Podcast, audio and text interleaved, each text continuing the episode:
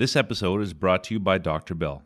Dr. Bill is an easy to use mobile and web solution that truly simplifies the way you do medical billing. Join over 1,500 physicians already using our billing software to save time, boost productivity, and earn more. Visit drbill.ca. That's dr bill.ca for more information.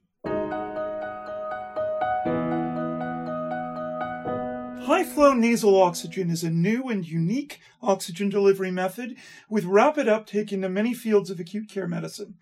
I'm Dr. Matthew Stanbrook, Deputy Editor for the Canadian Medical Association Journal.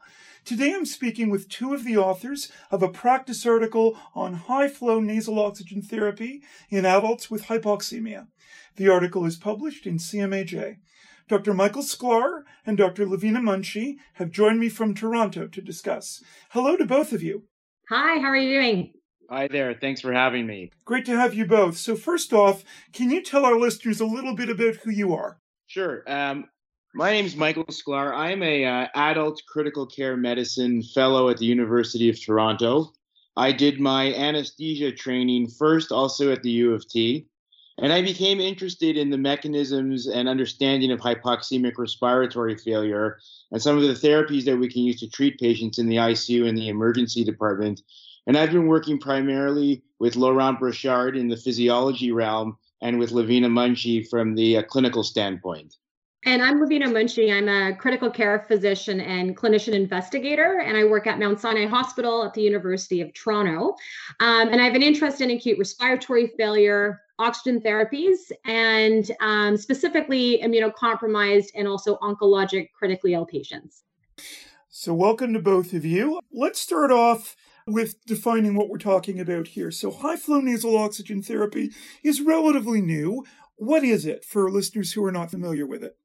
So, high flow nasal cannula, as you mentioned, is a fairly new oxygen delivery device, and it delivers oxygen via a nasal prong interface and has three very unique structural features. So, um, the first is that it allows for oxygen delivery at much higher flows.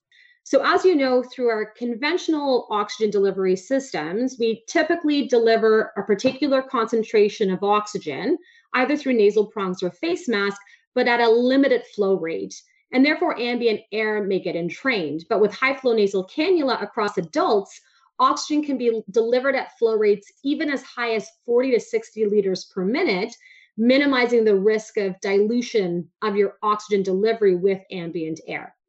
Now, the second unique feature is that the oxygen is heated and humidified. And the third unique property is the nasal prong tubing, and it allows for the delivery of a higher amount of oxygen without that face mask interface, which may minimize any claustrophobia associated with the use of a face mask. So, these three features may result in some unique physiologic changes, particularly in the setting of respiratory distress or acute hypoxemic respiratory failure.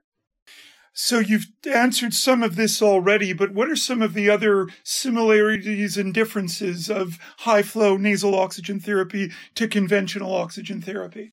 I'm going to expand a little bit on what Lavina has already talked about. And so, although this device might look like fairly standard nasal prongs, the performance characteristics and how it works is actually very unique. Conventional oxygen delivery through standard nasal prongs or a face mask something that you might see every day in a hospital is really great for patients without high inspiratory efforts and without high inspiratory flow rates. Like we said, conventional oxygen devices are limited in their ability to generate flows, usually of around 15 liters per minute. That might be of what you expect in a patient on a non rebreather mask. The problem is that in patients who are in respiratory distress, most often generate inspiratory flow rates closer to 50 or even 60 liters per minute. And this is going to cause entrainment of room air, which, as we know, has an oxygen concentration of 21%. High flow nasal oxygen is unique in that it much better matches the inspiratory flow rates of patients, even in times of respiratory distress. And therefore, the concentration of delivered oxygen is much closer to what the clinician actually sets. On that note, high flow nasal oxygen is unique in that flow and oxygen concentration can actually be set independently based on the clinical applications. I think another important practical difference is that the nasal prong interface is quite unobtrusive compared to face masks. This allows patients to have better communication with their care team and their families, the ability to enhance communication in patients, and to have them uh, uh, to have the ability to eat or drink, for example, are very important patient and family centered considerations that may not be possible with other conventional devices. So, there are some aspects to this that I think might strike the average clinician as a bit counterintuitive if they're not familiar with the physiology here the way you guys are. So, one aspect is the fact that uh, this is delivered through the nose, as you've described. Um, how does it work then uh, that you don't get entrainment of air through the mouth that dilutes that? Secondly, I think clinicians are used to the Venturi masks where you set this flow very precisely and it's got this number on it that's supposed to guarantee a, a percentage of oxygen. How is that less precise than just blowing oxygen through the nose, even at a high rate? And, and thirdly, uh, d- doesn't that non-rebreather bag prevent that entrainment of air that you're, you're worried about for which the high flow nasal cannula is designed? Could you speak a little bit to each of those and just explain why why indeed the physiology is better with the high flow nasal cannula. So, maybe to elaborate further on the potential benefit of the four higher flows, because the way I tend to think about the benefit of high flow nasal cannula in terms of the unique physiologic properties is I break it down to four. So, the one is the higher flows, which I think will get at most of the questions um, you brought up, Matthew. Uh, the second is related to washout of anatomic dead space. The third is the heat humidification, and the fourth is possible PEEP generation. So, um, to further build on what Mike has said, um, if you take a patient who's on 40% face mask, for example, um, and it's hooked up to 10 liters um, of oxygen through the wall, that patient is getting 10 liters of 40%. Um, however, the alveoli are not necessarily seeing 40% because if that patient is in a state of respiratory distress, and if their um, volumes times the respiratory rate is actually closer to 50 to 60 liters of oxygen that they're breathing over a minute, that 40% is going to be diluted down by 21% oxygen. And then the alveoli may be seeing much lower than 40%. So while we may feel good about the fact that the we think the patient is getting 40%, they're actually getting a much lower concentration of oxygen. And similarly with a non-rebreather and the reservoir, room air can also be sucked in around the sides of that face mask because it's not sealed closely to the patient's face. With high flow nasal cannula, the flows are potentially 40 or 50 or 60 liters of flow. And therefore, it's believed that any sort of um, FiO2 of 21% that you may be entraining through your mouth theoretically may be washed out because of the higher concentration of oxygen that's being delivered at a much higher flow. So, the second component of the high flow is also that it may overcome any nasal resistance. Um, so that's the physiologic benefit related to higher flows. But then there are further other physiologic benefits that also contribute to help reverse hypoxemia. The second may be physiologic benefit related to washout of anatomic dead space. This could decrease the patient's respiratory rate, inspiratory effort, and excess oxygen utilization related to work of breathing. The third benefit is related to the heated humidification. And the device is heated to 37 degrees to best match our human body temperature, as well as humidified to mimic our saturation vapor pressure. So, compared to conventional oxygen delivery devices, particularly when you have 10 to 15 liters of cold air, that may be uncomfortable and result in dry nasal passages, leading to mucosal injury. The heated humidification can better protect against that and it also may be beneficial through further mucociliary clearance of secretions. And finally, those large volumes of administered cool, dry air with conventional devices may induce bronchoconstriction, whereas high flow may prevent against that and minimize bronchoconstriction. And finally, the fourth mechanism, which may result in reversal of hypoxemia, although this is debated in the literature, is the concept that the higher flows may be able to generate a small amount of positive end expiratory pressure known as PEEP. And if that is true, this may assist in recruiting alveoli that may become derecruited because of either atelectasis or pneumonia during um, acute respiratory failure. So, so it's not even just the higher flows, but the higher flows, as well as the dead space washout, the heated humidification, and the PEEP generation combined have been shown across a series of physiologic studies to improve oxygenation, reduce inspiratory effort, lower respiratory rates, improve end expiratory lung volumes, and um, and improve patient tolerance and comfort. Thank you for that. I think that explanation is very helpful. So let's move from physiology now into the clinical arena uh, a little bit more. Let's talk about the circumstances in which high flow nasal oxygen uh, is indicated or used, and what clinical evidence there is that high flow nasal oxygen actually does work better than older oxygen modalities in these contexts. Well, this is a great question, and I don't know that has necessarily has an easy answer. The indications and the possible uses of the devices are really continually expanding. I think it's very important to say that we still have so much to learn about the device and who to use it on. But in the literature, there are two predominant clinical circumstances which have been well evaluated. The first is in de novo acute hypoxemic respiratory failure, and the second is on the uh, the concept of preventing reintubation in patients in the ICU. I think the trial that really popularized high flow nasal oxygen and brought it to the forefront was the 2015 New England Journal of Medicine publication of the Florali trial. This was a multi center randomized control trial in 23 ICUs in France and Belgium. The authors aimed to determine the optimal oxygen delivery device in medical patients with hypoxemic respiratory failure. So they randomized 300 patients to receive conventional oxygen support through a non rebreather mask, a second arm through non invasive ventilation or BiPAP, and then a third arm with the high flow nasal oxygen. And 75% of these patients were diagnosed with either a hospital or community acquired pneumonia. In this trial, the primary outcome of interest was the intubation rate within 28 days, and this was not different among the three arms of the trial.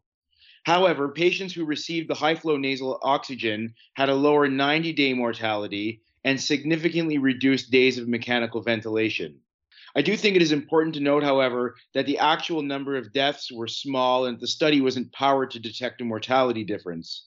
However, in a post hoc analysis of the trial, the authors found that the more severely hypoxemic patients, those with a P to F ratio of less than 200, high flow nasal cannula resulted in lower intubation rates compared to both oxygen and non invasive ventilation. And the results of these trials were then further confirmed across two systematic reviews and meta analyses, one of which was published in the CMAJ in 2017 that found lower intubation rates in patients treated with high flow nasal cannula. And then I think outside of hypoxemic respiratory failure, high flow nasal oxygen may be useful in select patients after extubation in the intensive care unit high flow nasal oxygen and non invasive ventilation were compared in a randomized controlled trial of 600 patients in which high flow nasal cannula was administered for 24 hours after extubation compared with non invasive ventilation. And the rates of reintubation were actually not different between the two groups, which suggests that there may be a role for high flow nasal oxygen in some of these patients. So those are the benefits that we've we've seen in studies of high flow nasal oxygen. How about the uh, caveats? Are there any words of caution for clinicians about using high flow nasal oxygen? Yes, this is actually a really important question. So, we have to remember that because of its physiologic properties and potentially more reliable alveolar delivery of high inspired oxygen concentrations, patients that require high flows and high oxygen through high flow nasal cannula are actually quite sick. And they could become quite hypoxic without that therapy, despite how comfortable they may look on the high flow nasal cannula device. So, from a monitoring standpoint, if they were to deteriorate further due to the underlying lung condition leading to more hypoxemia, they likely have very little reserve, and the team would need to act quickly to evaluate why they're deteriorating and potentially be ready to escalate to mechanical ventilation or if the device was inadvertently disconnected and it went unrecognized, they, they could be at risk of becoming very hypoxemic very quickly. So at this time, if high flows and high oxygen concentrations are being used with this device, we feel that it likely should be administered in a monitored setting whether it be an emergency department, intensive care unit, or intermediary care unit, or post op recovery unit. And then the second thing um, that's important to highlight is that there's some important practical considerations um, surrounding transportation. So, because of the very high flow rates that this device can operate at, it's actually not ideal or suitable for transportation around the hospital as it could quickly drain most oxygen cylinders. And so, this is important to consider when physicians may be wanting to send patients for other tests or interventions in other areas of the hospital. All right. And I, I notice explicitly you're not saying that the medical wards can go and use this on their patients in that setting. What have you seen in terms of the, the resource burden for hospitals with the advent of this therapy in terms of where patients need to go when they become hypoxemic to a certain degree?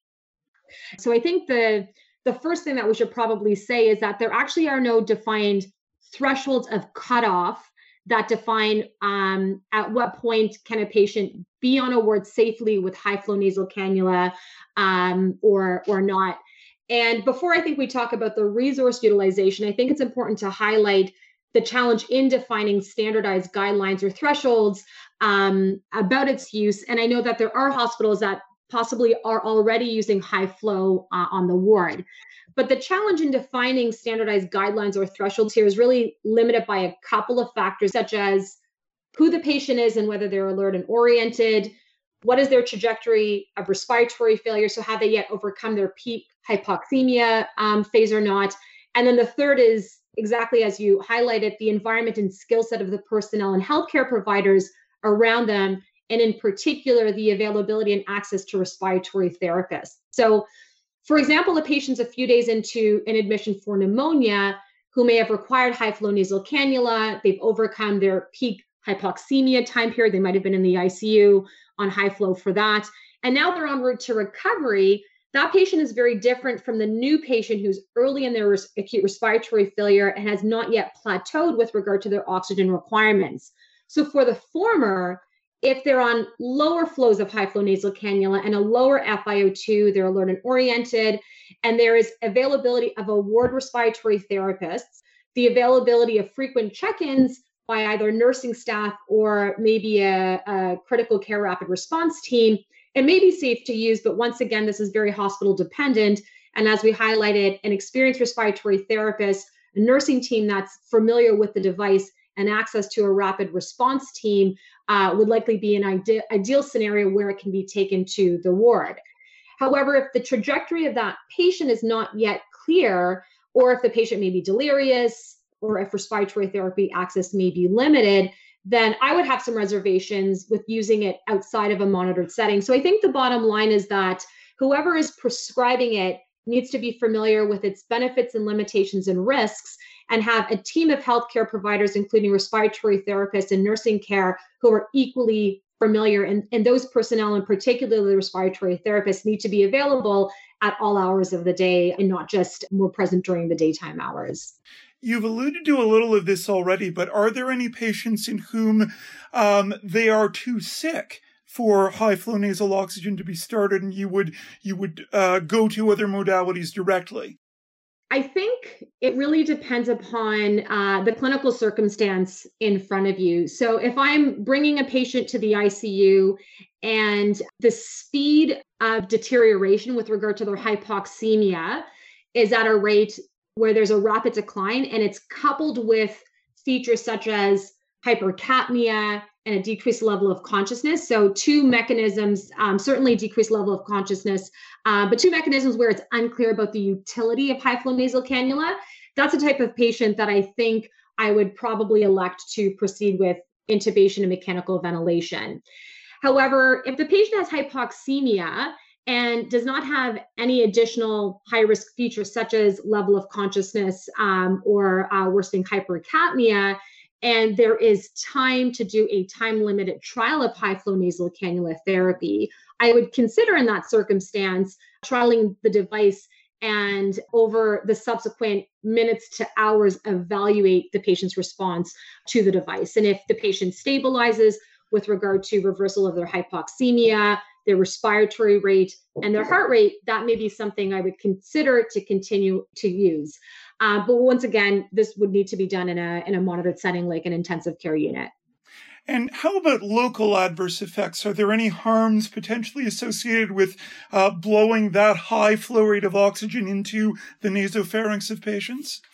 When you uh, look at the, the multiple randomized controlled trials, um, evaluating its use, the adverse effect profile seems no more different than the other oxygen interfaces, and if anything, less risk of ulceration of the nasal bridge, which you may get with um, the face mask uh, non-invasive ventilatory devices. The, the one thing that could induce a bit of discomfort, I've actually had the opportunity to try on uh, high flow nasal cannula, is that if you actually start at 60 liters of flow, it, it can be quite uncomfortable initially. So our respiratory therapists usually start the flow off at 45 to 50 liters and then slowly titrate it up.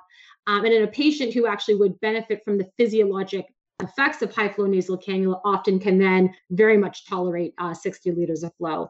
I'll just add two small points. Uh, we did a study recently on um, patients with cystic fibrosis testing high flow nasal oxygen. And one of the uh, adverse uh, descriptions was that the 37 degrees Celsius was sometimes too warm. And uh, sometimes they felt that decreasing the temperature of the humidity a bit actually made the device much more tolerable.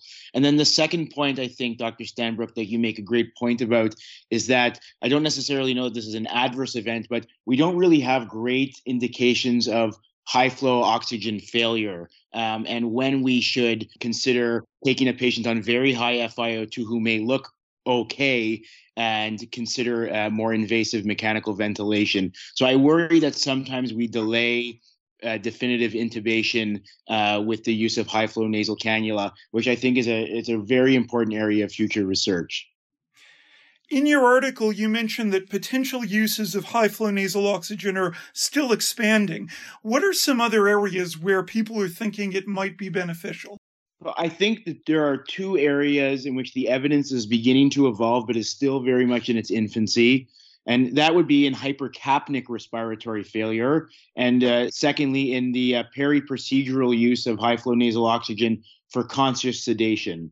So I think one of the most fascinating areas of current investigation uh, surrounds the use of high flow nasal oxygen for primarily hypercapnia, and in particular, patients with exacerbations of chronic obstructive pulmonary disease. Traditionally, COPD is usually treated with bi-level positive pressure ventilation or BiPAP, and that's been the uh, current optimal treatment modality, along with medical therapy, including bronchodilators and steroids. And I think we tend to uh, evaluate high flow oxygen as primarily a support for oxygenation. Uh, but as we've described, there are many non-oxygen benefits of high flow that may be particularly helpful in obstructive lung pathology.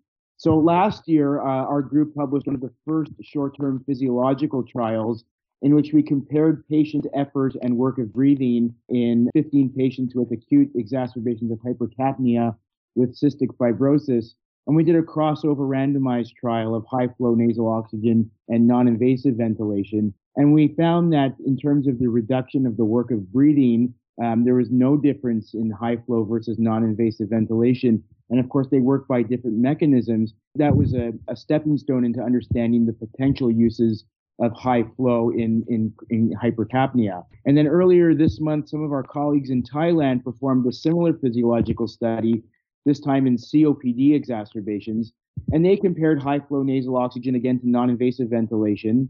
And they found that overall, the difference in the work of breathing of patients between high flow and non invasive ventilation was not different and they actually started to look for a dose response curve of the different flow rates uh, of high flow, seeing what the best flow rate might be uh, for a COPD exacerbation. And so, based on these early studies and some very, uh, some other small trials in the literature, we've actually started to conduct a, a trial in the emergency department and ICU at St. Michael's Hospital in Toronto, where we want to compare the uh, physiological and patient-centered outcome effects of high flow oxygen compared to non-invasive ventilation in acute exacerbations of COPD. And I think there's really a great potential in this population. And then briefly, I'll just mention that there is um, some preliminary evidence, but it certainly requires further um, uh, confirmation for the use of high flow oxygen for conscious sedation uh, for procedures in the operating room, emergency departments, and endoscopy suites. And Dr. Munshi's group is actually currently conducting a pilot study evaluating use of high flow oxygen uh, during fiber optic bronchoscopy to see if it can reduce desaturation or post procedure hypoxemia. This is a new therapy that's arrived in our hospitals already. Uh, and as you've just described, there may be more and more places and ways in which it can be used going forward. I want to thank you both for providing this detailed discussion of it with our listeners today. Thanks. Yeah, thanks for the opportunity. We appreciate it. I've been speaking with Dr. Michael Sklar and Dr. Lavina Munshi. Dr. Sklar is an anesthesiologist and adult critical care medicine fellow at the University of Toronto. Dr. Munshi is a critical care physician at Sinai Health System, University of Toronto. To read the practice article they co-authored, visit cmaj.ca. Also, don't forget to subscribe to CMAJ podcasts on SoundCloud or a podcast app, and let us know how we're doing by leaving a rating. I'm Dr. Matthew Stanbrook, Deputy Editor for CMAJ. Thank you for listening.